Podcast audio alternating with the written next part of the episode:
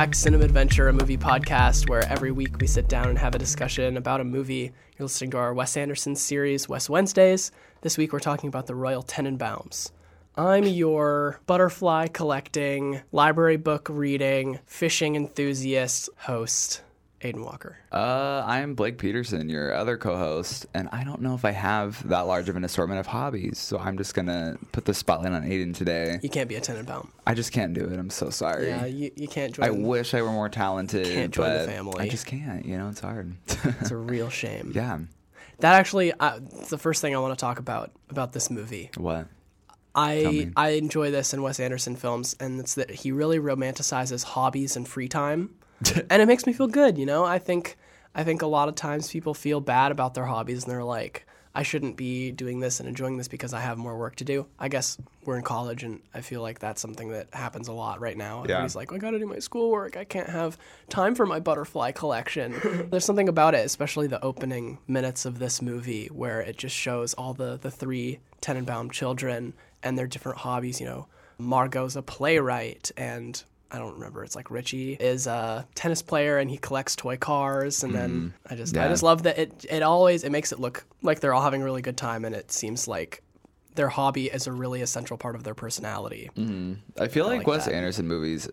I don't know, like I feel like it's a recurring thing to like showcase people indulging in hobbies or just like kind of various frivolous activities and almost like putting it in a sort of montage. I don't know if that's just something I'm like imagining, but I feel like that's definitely an Anderson staple. He definitely likes his montages. Oh yeah. He likes his fun little twee hobbies, you know. That's just how it is. You know, I think I I want to come out right out of the gate right now and just tell you I am not the biggest fan of the Royal Tenenbaums. It's not my favorite Anderson mm-hmm. film. I kind of wish that they had done a Moonrise Kingdom on this one and had the whole movie been about them as the little kids that you see in the montage Yeah. at the beginning. I think I would have enjoyed that more. Yeah, no, I enjoyed it a lot for the most part. Although I don't really, I feel like it's been so long since I've attempted to look through Anderson's filmography, so I don't like necessarily remember how much I liked everything. But for the most part, I mean, I liked it a lot more than Bottle Rocket and Rushmore. Do you want to give like just a brief plot summary for those at home who might not know? Gosh, I can about? try. Um, Yeah, I feel like you'll be better than me, honestly. This, uh, I think more than his other films, it really is lacking structure and plot.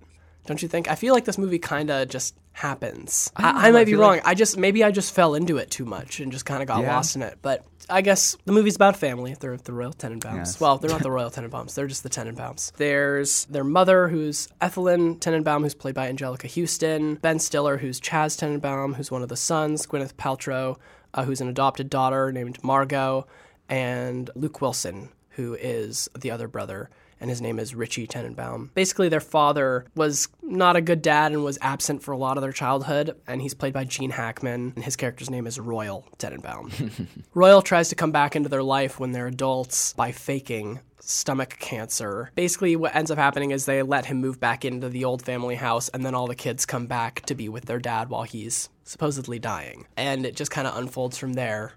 And there's some I want to say romance, but it makes me kind of wrinkle my nose. You know, there's some there's some sibling romance, although not biological, as they assert Yeah. multiple times. There's a suicide attempt. There's a dog dies, as in almost every Anderson film. The guy really wants to kill those dogs. you know, you've noticed that, right? Have you noticed that? I that? haven't. Yeah. It's been so long Yeah, since I've watched they- other.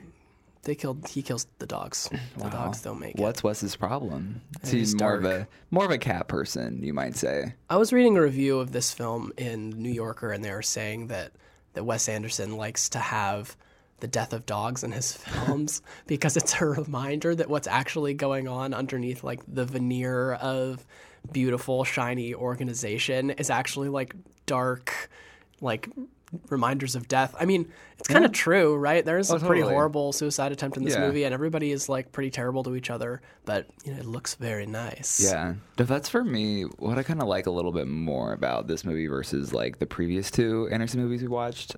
I feel like it, it retains this very shiny, pretty, organized veneer and look, but at the same time, I feel like its storyline's pretty substantial for the most part, and so you don't feel as though maybe like the style's better than the story because that's kind of how I felt with the other two movies. So I feel like for this one at least, it does feel a little more balanced to me.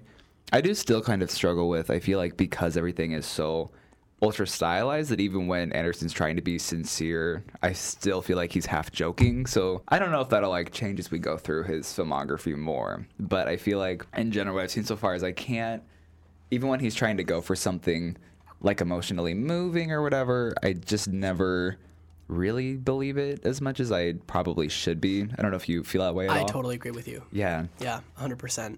I think it it stands in comparison with his most recent movie that's out, which is Grand Budapest, which does have some really emotional moments Yeah. at the end, and the, they wait, they wait for the build up and the payoff to that, and it is affecting because you you know the characters in that film are really goofy and weird, but you do really fall in love with them, and they do go on such kind of an epic journey that that when there is that sad twist, which is actually just kind of told through exposition, it is kind of hard hitting. I always forget how melancholy the end of the Grand Budapest Hotel is, but I, I like that that that one makes it to those leaps and it is hmm. believable. But I don't think this one quite makes it there, like you said. No, but it definitely is a huge improvement to me over Rushmore because I feel like Rushmore I couldn't really stand Jason Schwartzman's character, whereas I felt like I did like the characters a lot more here. Even though I feel like they're still like not super well drawn to me, I still feel like they're a little bit more of a cartoon than they are a three dimensionalized creation. But I still took to them a lot. I especially liked like Anjelica Huston and Gene Hackman here. They kind of have this authenticity that I, that I feel like the film lacks in general. And I also really liked Gwyneth Paltrow's character in that. I think she is probably the most caricatured of a character, but she's so odd that I kind of loved her anyway. She's odd, but you've probably met people kind of like her. Yeah. He does this in all of his movies. His mm. characters are weird as heck, but they're real. They're real people who Oh, you've sure. met, even though they're probably a little bit goofier than in real life. No, definitely. But I do like, I mean, for the most part, even though they aren't super well drawn, I still feel like. Because the whole point of the movie is kind of having all these characters come to terms with how their dysfunctional childhood affected them. You know, having their father leave and not really having his approval, versus kind of early in the movie, they talk about how Huston's character kind of she like celebrated their talents, but she also kind of exploited them in a way because she like wrote a book and really like put this big spotlight on them when they were growing up. So all the kids have this kind of tug of war between not having this approval and then having too much approval and thinking they're great, but also not thinking they're great. So it's like this weird push pull, but you can see that it's, you know, had like a lasting effect.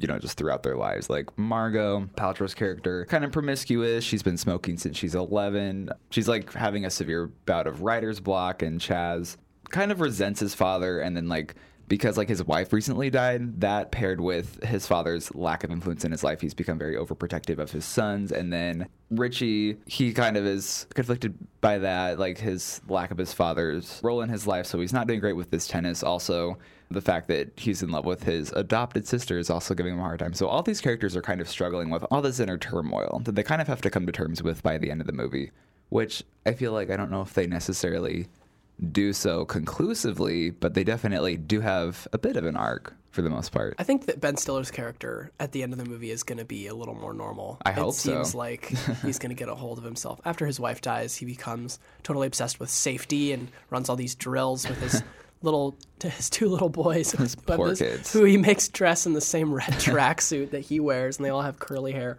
Yeah. and he makes them wake up at ridiculous hours of the night to practice it, like fire drills in their home, and he, he's totally paranoid. Yeah, it seems like it seems like he's going to be a little bit better. By the end the Hopefully, film. isn't there like one point too where like someone asks the kids like how much they are like much they work exercising, and they're like Yeah. 16 hours a week? No, they say 16 times a week. oh, okay. Even then, 16 hours would be crazy. Very crazy. 16 times. I mean, I guess that could be 16 hours a week in a way if it's an hour workout. You know, Dang. well, that's multiple times a day still. That's wild. that's so bad. I could not do that. Yeah, no, thank you. What did you think of Alec Baldwin as the narrator? Oh, I kind of like I couldn't remember because I first heard his voice and I couldn't remember if he was actually in it. So I kind of waited for him for a while and then I realized like, oh, I think he's just the narrator. But I like him as a narrator. I mean, I think Alec Baldwin's like problematic and stuff, but he definitely has a good voiceover voice. The root of my question was not meant to be, oh, Alec Baldwin, he's problematic. What do you think of him as the narrator? But I just like Um, to point it out. yeah, it's true. Yeah, no, he does have such a recognizable voice. He I think does. it, it fits. yeah. Maybe we should talk a little bit about the structure of this film. This is, Uh-huh. you know, Wes Anderson likes to do this. He likes to break up his movies into chapters, like a book. He did it with, well, more like a play with Rushmore. Yeah, this one's this one's definitely broken up, and it's meant to to read like a book. Every time there's a, a new, I want it's like a new actor, like a new scene. It'll show a page from a book and it'll it'll have like a two sentence descriptor of what is happening in the next scene that you're about to see. Like, oh, Royal and Etheline walk in the park and there's children swinging on the trees in the background. And then you see them like right after Yeah. that and it'll be like chapter 3 or chapter 4 or something. Yeah. And he he breaks up a a lot of his films like this. He also does this in Grand Budapest Hotel, I know for sure. He might do it in one of the other ones. There's a similar pacing technique that he uses in uh, The Life Aquatic too. But I'm not sure if there's chapter names or not. But they do have the the one character who sings all the David Bowie songs in another language. Haven't seen that movie, so I guess I'm gonna find out. Uh, that one's next. yeah, it's next. It's inescapable. Inescapable. Yeah, it definitely the way it is structured, I think, adds to how organized his movies feel. Like you just everything is so methodical, so it only makes sense that he kind of divides it into these chapters. And I think it also adds to kind of the whimsy because you do see the first couple sentences of a chapter, and then it happens, and it's like, oh wow, movie magic. So Magic. as it always is with his movies. I think it's interesting. We definitely see more of a development of his style here. There's more of the quick pan that he does to like quick pan to symmetrical shot, which we've discussed this as kind of a gimmick in the past. It's something to stand by. He does it a lot. You see more of a development of that, more of the the brightly colored people, some of the more pastel colored sets. You know, everything's very bright. The focus, I feel like, in his films is shifting away from knickknacks, though, because he's it's all full of knickknacks. Shifting away from like this cluttered organization. Every room in in the Tenenbaum house is like filled with stuff, mm-hmm. right? Tons of toy cars, but they're all lined up just so, or lots of books, they're all stacked just so, and it all looks very kitschy and cluttered, but still organized and interesting. Whereas I feel like later on in films like Grand Budapest and The Darjeeling Limited, it's much cleaner cut and organized. Like you're looking at a much more empty space that's just kind of laid out in a more I want to say like a French kind of mise en scène. like, Yeah. we've prepared the kitchen for you to cook very well now kind of way. So I think it's interesting to look at, at that evolution. And I wonder if it says anything about the characters in the specific movies later to have something that's really cluttered versus something that's really clean. yeah, I know. Because I've never thought of you it know that way. Rushmore is also the same way. He's in those Yeah. library spaces that are all really filled with books, and they're all Yeah. yeah. So it's it's interesting to me that it, he's going a little maybe a little bit lighter on the set dressing. Yeah. now. No, I feel like definitely visually, the Royal Tenenbaums is for me like kind of the beginning of like the the very refined Wayne Anderson aesthetic. I feel like Bottle Rocket and Rushmore, you kind of see him building toward this style that we have become really familiar with over the years. But I think the Royal Tenenbaums is like the first that you really, really feel it, and it's very solidified and everything.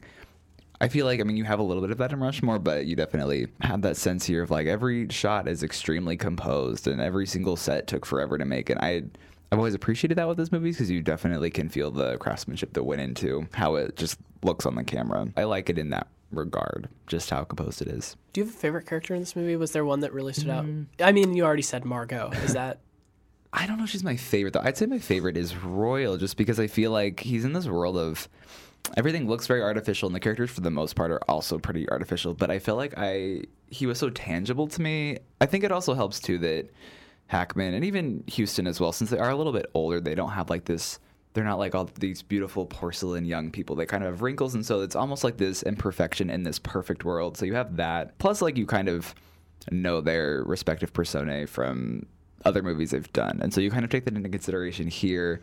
And so they just feel more well rounded to me. And you could kind of feel Royal's like a very imperfect guy and he's made a lot of major mistakes in his life. And I still, I don't feel like he's necessarily sympathetic all that often, but you definitely can feel his pain as he's trying to reinsert himself into it, into these kids' lives because he knows the mistake he made. I really liked him a lot, and this was one of what's this Gene Hackman's last movie or one of his last ones because I know he was retired.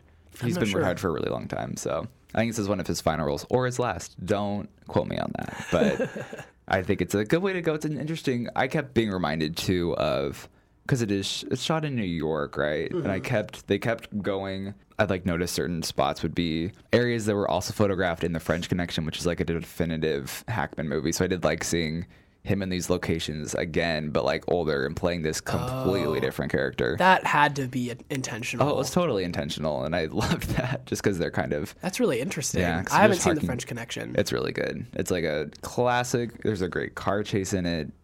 Great. I'll like that's not in my recommendations, but I'll recommend that right now. You can recommend it to me. Yeah, I recommend it to you just now. Go ahead and watch it. I will You'll love watch it. Thank you. Thank who you was who was your favorite character? Did you feel Oh, man, the. Hackman love? You know what? I think that uh, Anjelica Huston's character is my favorite. Oh, totally. I thought she was fantastic. Her relationship with Danny Glover's character is so sweet. My favorite scene in the movie actually is when he's in her office and uh, he asks he asks her if, if she'll marry him and she's like, "Let me think about it." But there's a, a back and forth between them where well not between them there's a back and forth where she has kind of this flashback and Alec Baldwin narrates all of her previous kind of lovers and it shows these just one frame uh, moving images of each one and one of them is like a Swedish mountain climber and he's standing there he's covered in snow and there's all these people standing behind him they're all carrying like husky dogs over their shoulders there's another one his name his name is Yasuo Oshima, which I think is a reference to a Japanese director. Oh, really? Um, yes. But he's like an architect and he's standing there with a blueprint and he looked like very clean cut. Yeah. There's what was the other one? There's another guy who's definitely a movie director and he's wearing glasses that have two different colored lenses and Who it just cracks me up. Just like all these kind of throwaway characters that Wes Anderson likes to come up with and just like kind of place in as just each character is just kind of like a one-liner joke. Yeah. I really like that. I think that's fun. No, for sure. I would love to see just like be on the set while he's doing it because you have this very distinct style that you you know you see when you're immersed in the movie. But I'd love to see it happening, but kind of through the lens of the real world. Because like I just I don't know in my mind I even imagine behind the scenes it looking as kind of I don't know super composed even though it's not. But I would just like love to see like the contrast between those two things for Yeah. sure. Yeah. You know, they're convincing enough that you see these characters that are just throwaways and you see them for a second in a different location than even the movie's taking place and you're taking place in and you say, I want to see that movie. yeah. Or I feel that way. I, it's convincing enough. He creates kind of these like smaller micro worlds that kind of pop up and appear. Oh, totally. I like that. There's a there's another thing that's kind of like that where they're sitting at one point in the hospital, I think, or in the hospital room in the Tenenbaum house, and they're watching a tiny TV, and Owen Wilson's character is being interviewed on some talk show, and he's like strung out on drugs, right? But the the talk show host is not helpful. He's asking these weird questions. And it's um and it's just it's just like a solid minute and a half of you zooming out slowly from this little TV and like this weird dialogue from Owen Wilson. I, I could watch a whole movie of that. I could watch like a whole hour of that. It just is so funny. Yeah, no, Owen Wilson's character is very. I mean, I feel like he's pretty throwaway, but he's so ridiculous for the most part that it doesn't really matter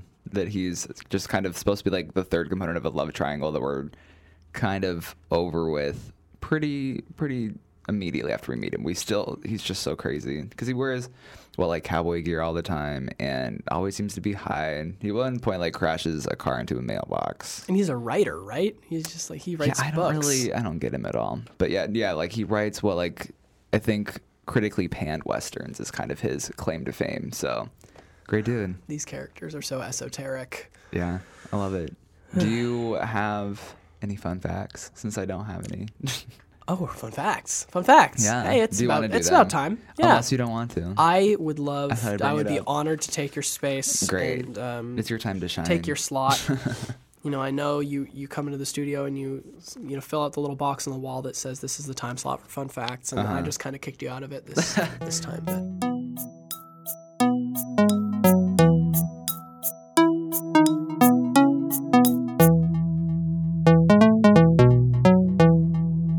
I've got a few. so uh, Danny Glover, Luke Wilson, and Owen Wilson all allegedly turned down roles in Ocean's Eleven to appear in this film. Oh, wow. Which maybe right because Owen Wilson did co-write this film. Yeah. I guess that doesn't really matter. He could have been offered a spot in Yeah. Ocean's Eleven while he was making it. So yeah. there's a fun fact. Mm-hmm. Um, probably a good choice because Ocean's Eleven's good, but you know it's not amazing. So ooh, is that a hot take? I mean, is it a generally? I feel like most people think it's fine. I could be wrong. I think that there's some people who are really into Ocean's Eleven. There's some stands out there. Well, I'm sorry for angering you. Yeah, you- Ocean's Eleven you stand. better watch it's yourself. good. I enjoy it. I feel the same way. Star-studded, I feel the same light. Steven Soderbergh directed it. That's really all I care about. Are you are you down for Ocean's Eight? oh, totally. Yeah. Oh, a thousand percent. Cate Blanchett's in it. I mean, that's really all it takes for me. I haven't seen And the trailer Rihanna. yet. I haven't seen the I trailer haven't either. yet. I just know the cast is great. And My girlfriend was telling me that she was kind of disappointed in the level of heisting that they're doing. Oh, They're they're they're crashing like a like a red carpet for celebrities Mm. to steal a diamond necklace. great. And she's like, I want them to steal from something that's not just diamonds on a person. They can do whatever they want. but it does bring us back. The Great Muppet Caper, the greatest movie where somebody has their diamonds stolen, and Mm, for we sure. still need to do an episode on it. Yeah, of course. It's gonna happen. Yeah. One day. One day we'll do the Great Muppet Caper. It'll be our swan song. Great. Perfect. It'll be the day that people finally tune in and listen to our podcast. Great Muppet Caper on iTunes. Like, wow. wow. Oh my gosh. The idea for Gwyneth Paltrow's character, Margot, losing her finger, was originally written for the character of Margaret, Margaret Yang in Rushmore. Oh, wow. That character was originally supposed to have a wooden finger, apparently. Oh wow. I'm glad Margaret Yang didn't have to suffer through that. Yeah, she went Like through enough. Yeah, She she, went through enough. did. That would have just been the icing on the cake Yeah. of her sad life. You know, Jason Schwartzman's character was already rude enough to her. So rude. If she was missing that digit, I think it would have been. I think it would have been a little much. So good, good call there, Anderson. Good call. Yeah, for real.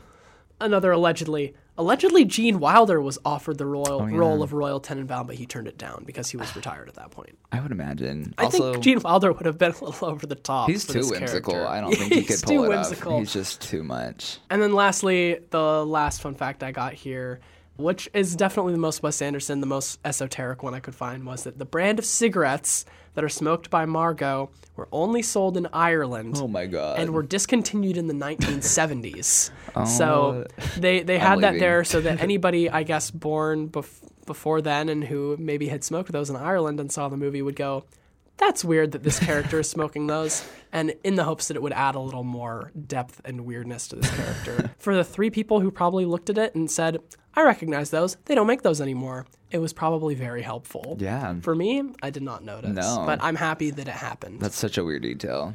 That like kills me that he would go to that. No, there's just no point. But I guess whatever. It's Yeah. it's Wes Anderson. you know, I feel like Wes Anderson, though, is probably the kind of guy who has who just has them around. No, I was gonna say des- like design books. You know, like the coffee Oh, table yeah, reading, totally. like big thick books mm-hmm. that are just all about product design. Sitting Yeah. around, he probably just flips through them and has favorites. And he's No, he probably has people on set that he just points to, and he's like, "You see these in this book? I want these. Yeah. get these for me for my movie, please. Thank you." He's got to just have like encyclopedic knowledge. Like not even in terms of just like product design, but just I don't know. I feel like there's nothing. There's no obscure reference that he doesn't know. I would like to see what Wes Anderson's record collection looks like. I- I'd love to see. I just love to see his house. Like, what is any of that like? What if what if he's pulling a fast one on us though, and like he has the most normal, boring house ever? Probably that'd be crazy. I- I, can't imagine it though. There's no like way. I just want there to be a bunch of like mounted animals in his house and like big stacks of books and like I don't know a model train that comes in and out of the wall, you know, something weird. There's got to be. I I, bet he's got I bet he's got a bunch of camping supplies that he like lays out on his table meticulously Definitely. and labels with the actual name of the camping supplies next to it. Yeah. Do you think he journals? I don't know. Maybe. Do people journal? Is that a thing? Yeah, like like a diary. Oh, yeah. Maybe. I always like think of that as being something that like either Stevie Nicks does or I don't know, just like something in like a high school movie, but who knows? I've always like thought it'd be a good idea, but I can never bring myself to do it. Journaling's good. But what I've I heard just it's write, very very stress relieving. I would just be like, I'm stressed, and that's it. Maybe maybe you could write something more constructive about it. Maybe, I I don't, don't know. know. It might take a little practice. yeah. What did you think of the fact that it's set in New York, but that they're they live in Harlem yeah. and their house is really big and beautiful and they're super everything's rich and nice on the inside. But then the rest of the shots are outside and in the city. They're in these like weird rundown backyards with these rusty gates and everything's just like kind of trash. And there's the gypsy cabs. There's the the um the service, the uh, cab service that's like these rusty cars that have like cardboard for windows. It's this weird kind of dynamic where everything that the Tenenbaums have like is indicative of all this money, but then their whole environment is like very poor looking. Yeah. I don't know if that is supposed to be a message of anything. Uh, it's strange to me that that's there. Well, I wonder if it's like kind of touching upon how they used to be like a famous family that was pretty prominent in popular culture, and so maybe like their kind of over the top existence is kind of that's like representing what they used to be and how it's kind of crumbling almost, and then the outside world of I don't know this harsh world, realistic environment coming to terms with that. I don't know, or at odds with that. Maybe that's probably Maybe. too far. Yeah, I don't know. It's like I think it also just touches on I don't know just how much they stick out in general when they're in public or That how does- they're perceived. that does make sense. Yeah. I love all the scenes where they have Gene Hackman and Kumar P- uh, Pallana, you know, his friend from the coffee shop, Mm-hmm. uh, who appears in all of his movies except for one of them. I think it's Life Aquatic he doesn't appear in. And then he died, so he wasn't in some Oh, of the sad. ones too. Unfortunate. Yeah. The two of them are just walking around the streets of New York in a couple of shots, just dressed as the elevator elevator men in the really fancy suits with the big hats. It's pretty shocking there when they're walking around in those like very dramatic looking uniforms and everything is kind of crumbling around them. Oh, totally. But yeah, I, it's it's an interesting environment, and I think it's kind of different than most of the rest of his films. I feel like his characters are so eccentric that you you're very aware that they're they're definitely not direct reflections of people of the everyday. I mean, they certainly have components that are recognizable in lots of people, but they are very much Anderson characters. So I like having that this understanding that like they actually are these odd creations and like we are in this real world but just the one they're living in is kind of their own it reminded me of like the i don't know why but like the 90s brady bunch movie where like they're all like all the bradys are like living in like the 70s in their mind but everyone else around them is still like 90s so it's almost like that to me where like that almost makes them more fun characters because they don't really adhere to just the normalcies of real life So I think that's it. I think that's Yeah. what we've got. For the Uh, most part I think I should, before we get into recommendations, I want to leave us with a quote from the film, which I Oh, think is, is the best one. And I think it's the most positive one. And I think it's a way that maybe more of us should live our lives. and this is after Gene Hackman's character is found out by the family to not be dying. and he's on the street, and I think he's talking to, to Luke Wilson. And Luke says, Dad, you were never dying. And Gene Hackman says, But I'm going to live that's good very excitedly. like, you know, if you're doing good, take Yeah. advantage of that. You got to take advantage. Got to take advantage. And important. even after he's not dying, he still does his best. Mm-hmm. He learns his lesson. He does his best to make his family Yeah. happy, and he he seems to do that by the Yeah. end, which is good. Even it's like kind of a little bit of a redemption for him. Yeah, So definitely. Love that positive note. got to be need it. positive. All right. So final thought. Final thought. This isn't my favorite Anderson movie by any means, but it is my favorite that we've watched so far as part of this Wes Wednesday little tradition. So, yeah, I would I would say definitely check this out if you're a fan. I think it is probably a good starting point for newcomers as well. I don't feel like it's it's a lot more successful than his other two movies that we watched. So good performances, a lot more star-studded than usual, and I think the Anderson aesthetic is, you know, at its at its peak here. So just check it out. You know, I think this is this is not my favorite one that we've watched so far. Mm-hmm. I think I don't. Uh, this may be offensive to you. I don't even know I what you think said. Bottle I Rock. already I think. I think Bottle Rocket's my favorite of the three Oh. we've seen so far. yeah, I don't know. Yeah, I don't know. I don't really like Rushmore very much. yeah, I don't either. Um, this one, this one is fun and a little bit rambly, but I think that I think that Bottle Rocket's still my favorite of the three we've seen so far. But All right. um, I think yeah. so All right. controversial, Aiden. Yeah. Well, I, I, I kind of enjoy that movie. I, the brand of comedy is a little more up my alley in that one. I Yeah, think. true.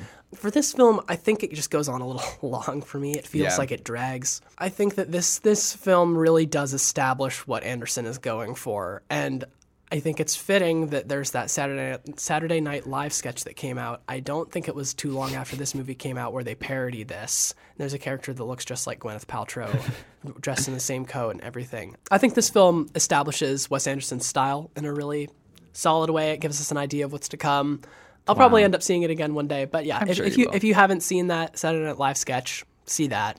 Are you talking about that one? Like, there's like the one where I think Edward Norton guest starred. Is that the one you're talking about? Yeah. Was that maybe after Moonrise Kingdom came out? I feel like that was like Grand Budapest. Like that was so late. Was that it was really so spot on. I love that. Okay, well, if you haven't like- seen that and you, mm, that you want to really get an idea of the Wes Anderson parody video, Oh, it's so that's the one. it's very good. It's amazing. What are, what are your recommendations this week, Blake? So I just went with some movies that I thought had like interesting familial dynamics, like this movie does. So my first one is Lawrence Kasdan's "I Love You to Death," which is a 1990 screwball comedy. It stars Tracey Ullman as a woman who enlists the help of her mom, who's played by Joan Plowright. That's not how you say it, but whatever. And her employee, played by River Phoenix, she enlists their help to hire a pair of hitmen, played by William Hurt and Keanu Reeves, to kill off her philandering husband, played by Kevin Kline. And that one, I feel like it's kind of been overlooked as the years have gone by, but it has a really amazing cast and kind of a screwy premise, but it touches on these kind of off family dynamics in a way that I really enjoy because it is kind of a it's a lot darker than the world Royal Tenenbaums and definitely not as substantial because this one is trying to be meaningful about kind of redefining yourself, I guess. And this one's just like a silly black comedy, but still very enjoyable. I really like it, and I I feel like it's been kind of underrated. So check that one out. Another one I went with kind of a classic movie, uh, The Best Years of Our Lives, which is basically just focuses on like a handful of families trying to readjust after the men in their family come back from World War II. And that one, that one's more of kind of a feel good comedy drama for the most part, but it similarly introduces you to these characters that you really come to love and you get to kind of take a look inside the dynamics between these families and friends and kind of readjusting to a new situation. So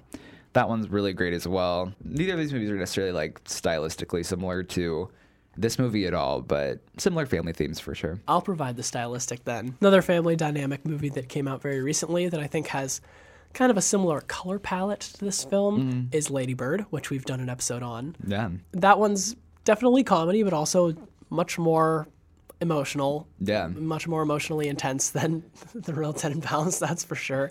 So I'd, I'd watch that if you if you want a little bit more of the the colorful mm. family life, but also colorful cinematography. And then my notes here, we didn't talk about this. My notes here just say for more tennis, watch Annie Hall.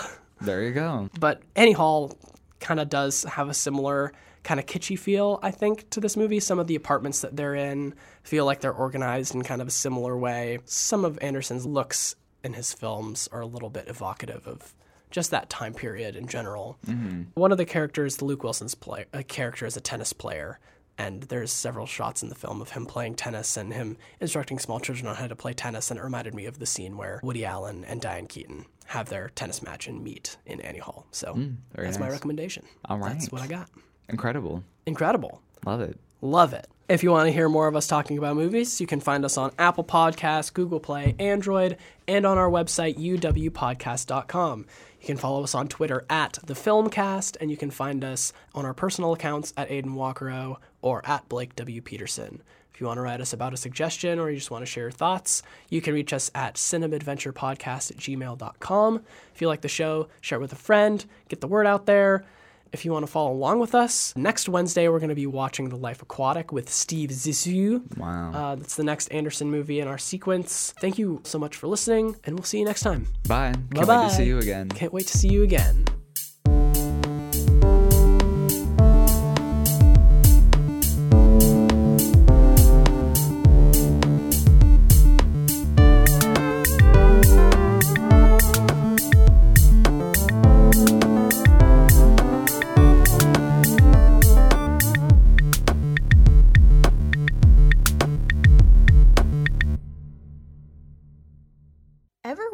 Junk food is like in other places? My name is Dee Dee Madigan, host of the weekly podcast Home Plates, where I ask that question and many more. Each week, an international student joins me here in the studio to discuss their food culture. Don't miss new episodes every Wednesday right here on the Soundbite Network.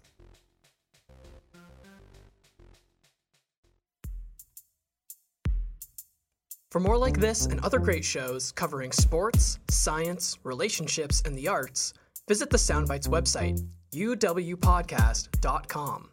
That's uwpodcast.com.